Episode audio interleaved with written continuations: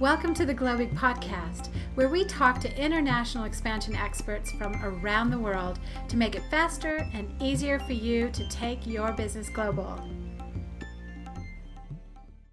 Hello, I'm your host, Anka Corbin with Globig. So, our hot international business and HR topic today is HR challenges when expanding globally. And our guest expert is Gita Bhargava, the co founder and COO of Mihi. Mihi is a SaaS solution for time and attendance, vacation, leave management, and benefits administration for companies with a global workforce. So, not just the local ones. This is one of those unique software that is all about going global. Now, Gita has a 20 year track record of operational excellence and innovative, innovative problem solving, and she led the vision and development of Mihi's proprietary software. So I'm really, really excited to have her join us here today. Gita, welcome, and thanks a lot for joining the Globig podcast and just sharing your expertise today. It's great to be here today. I'm looking forward to our conversation.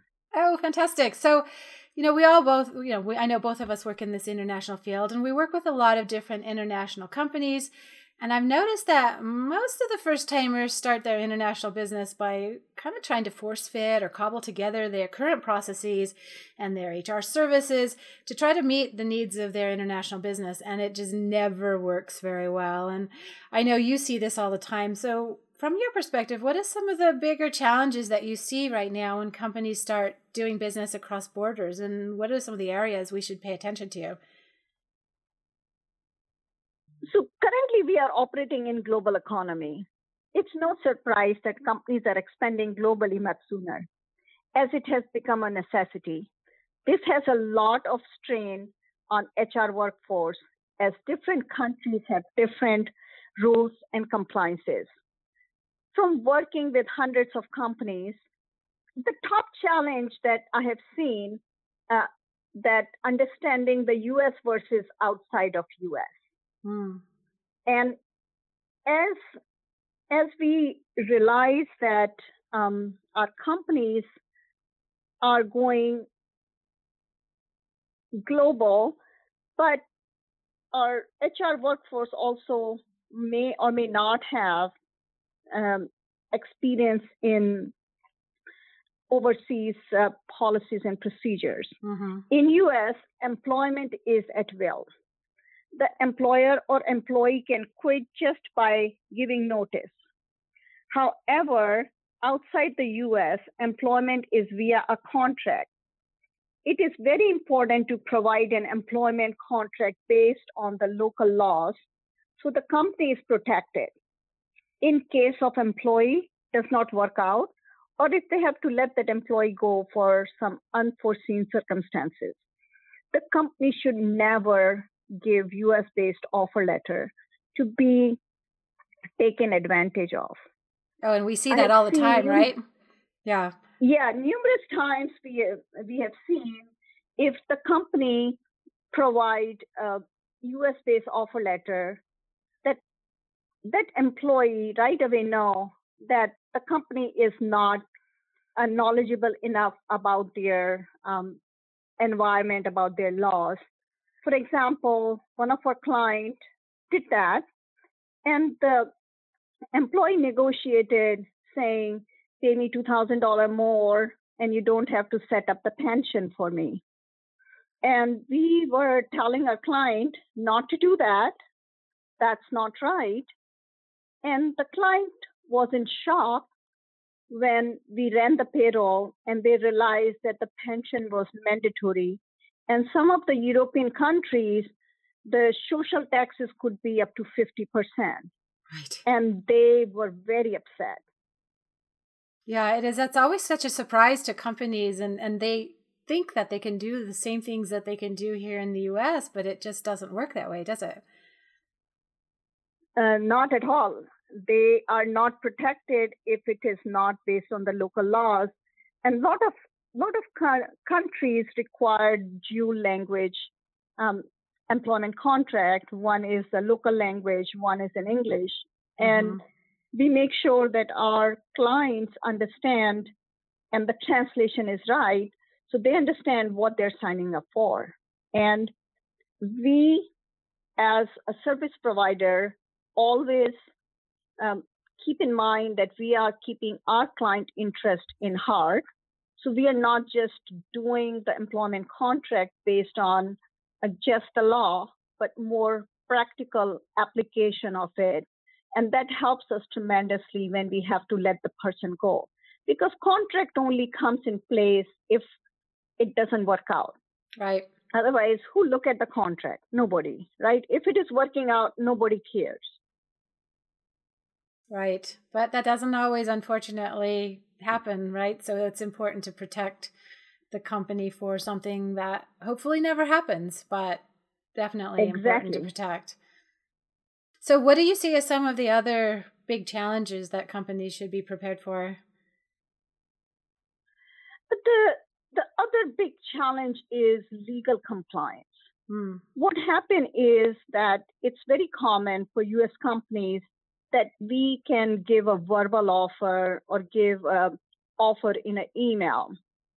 But when you're hiring somebody outside of US, you need to keep in mind that you cannot provide employment contract or make any commitment or any written communication without setting up a legal entity in that country. If a, a company provides an uh, offer without having a legal entity, they are not in compliance with the local laws. Right. And if the company decide that they does not intend to set up local entity, they can work with global PEO services like global PEO services to protect their interest uh, when it comes to local laws and compliance.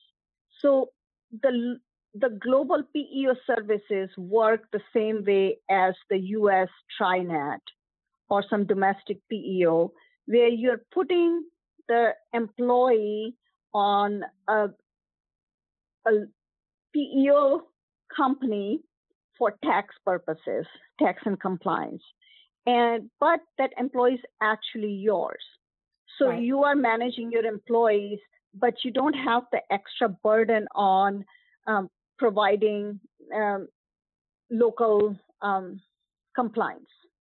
Right, trying to get that that entity set up, and it's probably the a great option for companies that are just really starting out and then as they grow they'll probably want to set up an entity and hire them directly but it's such a good way to start for a lot of companies isn't it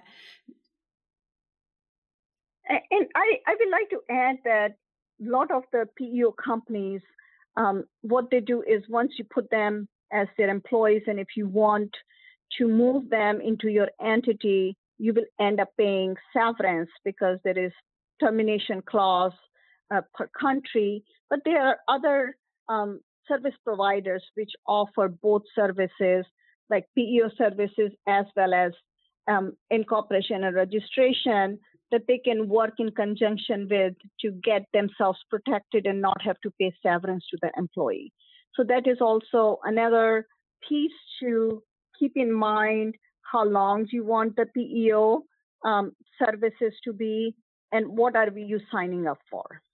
Oh, I never what thought about that. That's actually really big point. So whatever company you're looking at, make sure that they can transition you from when you're first starting from a PEO into your own business without it being a problem like having to sever that agreement, right? That's correct. Very interesting. Because uh, technically, when you're using the PEO service, that employee is not on your payroll. That employee is on the PEO services payroll. And when you're setting up your own entity, you're transferring that employee from the PEO payroll to your own payroll. So that's the the the piece that you need to understand how long the contract is, what will be if you need to move that employee from the PEO to your own payroll. Right, that's such a good point. I have never thought about that. That's excellent. Now, I do see a lot of companies trying to adapt their US employment contracts, for example, to doing some international hiring. And I, I've heard lawyers where they're like, oh my gosh, that's the worst thing you can possibly do from a legal perspective. And it sets you up for failure from the very beginning. So I, I completely understand the challenge. What are some of the other uh, common challenges that you see when when going international? When you're looking at um, international hiring, one of the another very important point is about social tax and benefit entitlement. Um, before you're hiring employees outside of US, the company should work with experts in understanding benefits that are statutory, which are required by law, versus supplemental, which are optional, versus customary benefits in that country. Mm. For example, in like Asian Asian countries, if you're hiring a, a senior level person, it's customary to provide a driver. And if your supplemental benefit could be great, but if you're not providing the customary benefits because it's an image thing, that you might not have an employee interested mm-hmm. in working for you. At the same time, you want to understand what is required by law, which is statutory, and what optional you're you're doing. Mm-hmm. A lot of times we see that companies are talking about we want to be equal with all our employees. So whatever benefits we provide um, in US, we want to make sure we provide overseas. But you know, there is a huge difference in the social taxes and benefit entitlement from US versus overseas because in US it's not important other than local laws if it requires like in California you have to provide sick leave uh, and uh, there is no mandate for anything else. But overseas, you have companies where you must um, uh, provide um, leave, uh, statutory leave. Like, mm-hmm. say, for example, for example, you have um, uh, in France, you have two different kind of leave that is required by law, and they both expired at different time. And on top of it, government employees can come check for you to verify whether you denied or approved all their leaves. So companies where they want to do unlimited leave because they don't want to have additional requirement to accrue and it puts additional burden on finance. Uh, overseas unlimited vacation does not help because you still have to document, you still have to accrue, you still have to provide uh, the leaves that people have to, uh, is required by law. The other example is if you hire somebody uh, in LATAM countries, which required employee to be registered with the Social Security before they start the employment, and sometimes their labor uh, officer has to be in presence. But if the company, hiring company, have not set up the entity, they really cannot register that employee in that country. And so employee can actually lose their social security because there is a break in the social uh, benefits. Um, so it becomes very dangerous to go ahead and hire somebody or offer them employment without having to register in the country without understanding the benefits which are required and which are just optional. You know, it's interesting. It's almost a minefield that it doesn't make any sense for someone to navigate without having an expert guide them through because, you know, that's a pretty big problem if one of your employees loses their social security because you just didn't know better, right? That's correct you know do you find that there's also a big gap between the understanding of what the costs of these benefits and taxes might be and how different they are from your maybe US employee? And that I I see that surprising people quite a bit that they don't really calculate not just the benefits and the legal requirements around them but those the costs being pretty significantly different and that is true. Um, as I mentioned earlier, some of the countries in uh, European countries, um, the ban, uh, the the social taxes and other benefits could amount up to 50, 53%, which is very, very significant from the cost perspective.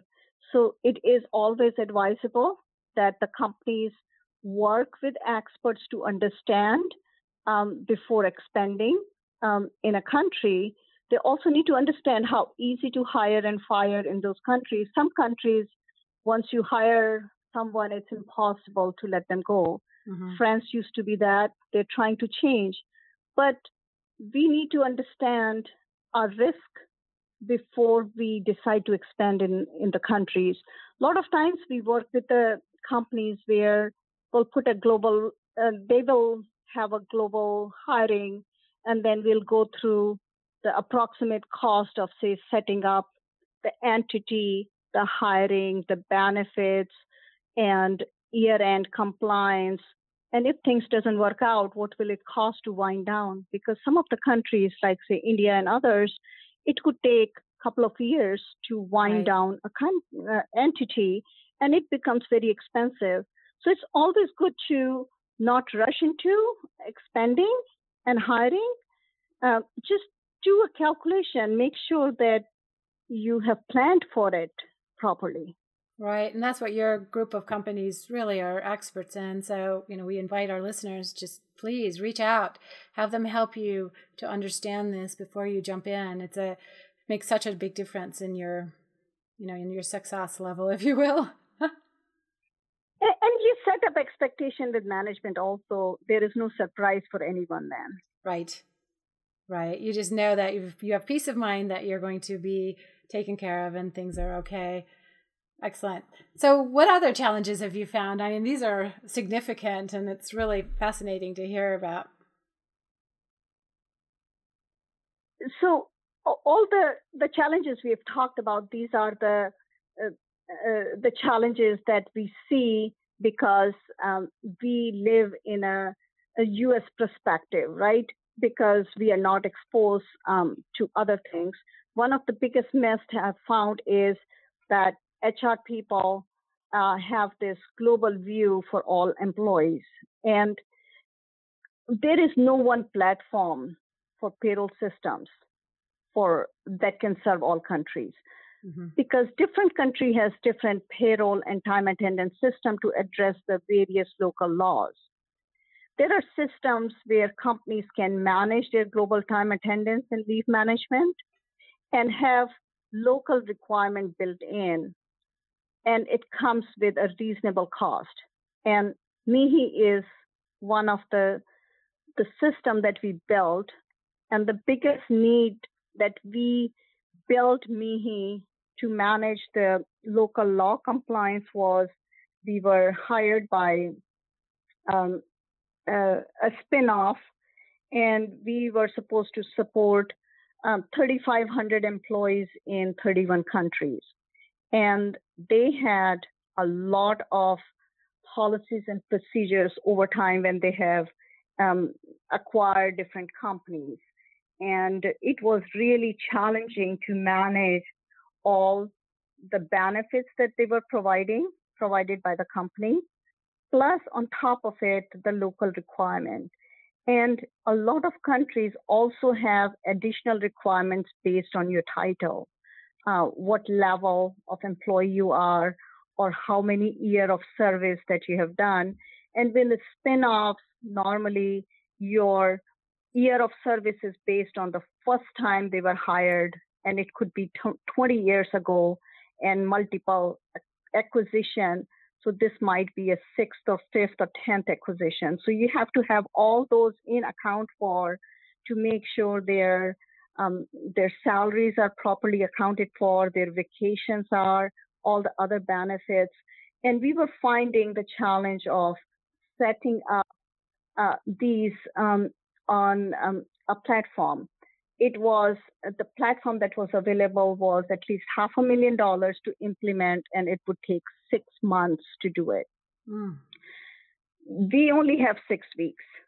so we actually I, and I told my team that no matter how many manpower we put in, we are going to fail without a system. Mm-hmm. So what we try to do is we build the system to do the local time attendance because, say, for example, in Italy, you might have a salary employee, but if they work uh, overtime, they must be paid overtime. So mm-hmm. you have to keep time and attendance to make sure that you are paying people for overtime. Or, for example, in Brazil, when people take vacation, they must be paid before they go on vacation. How do you comply with that?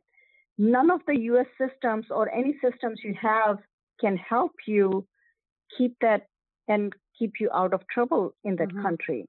So this is where we had built in all the local compliance. So say Brazilian employee apply for leave, the manager approves it, the system sends an email out to the payroll saying so and so need to get paid and this is the vacation day.